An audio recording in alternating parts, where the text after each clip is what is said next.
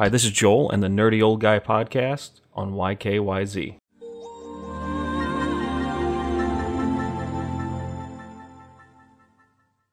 Happy Friday, everybody! I am a little under the weather, but I'm going to force through this and I'm going to get this done.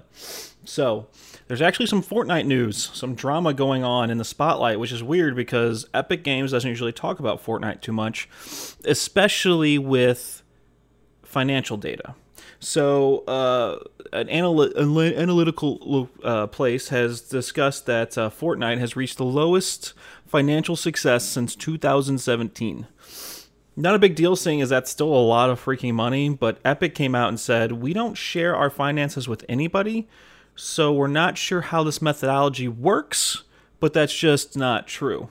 And I was reading the article and I was kind of like, well, I can see it. You know, I'm getting myself, I'm getting kind of jaded on it. But then I was kind of like, well, I still see people on it all the time. I play it here and there still, spend a little money here and there on it still.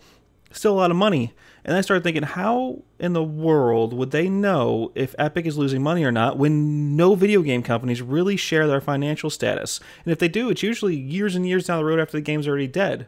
So this is interesting. Where are they getting their stats from?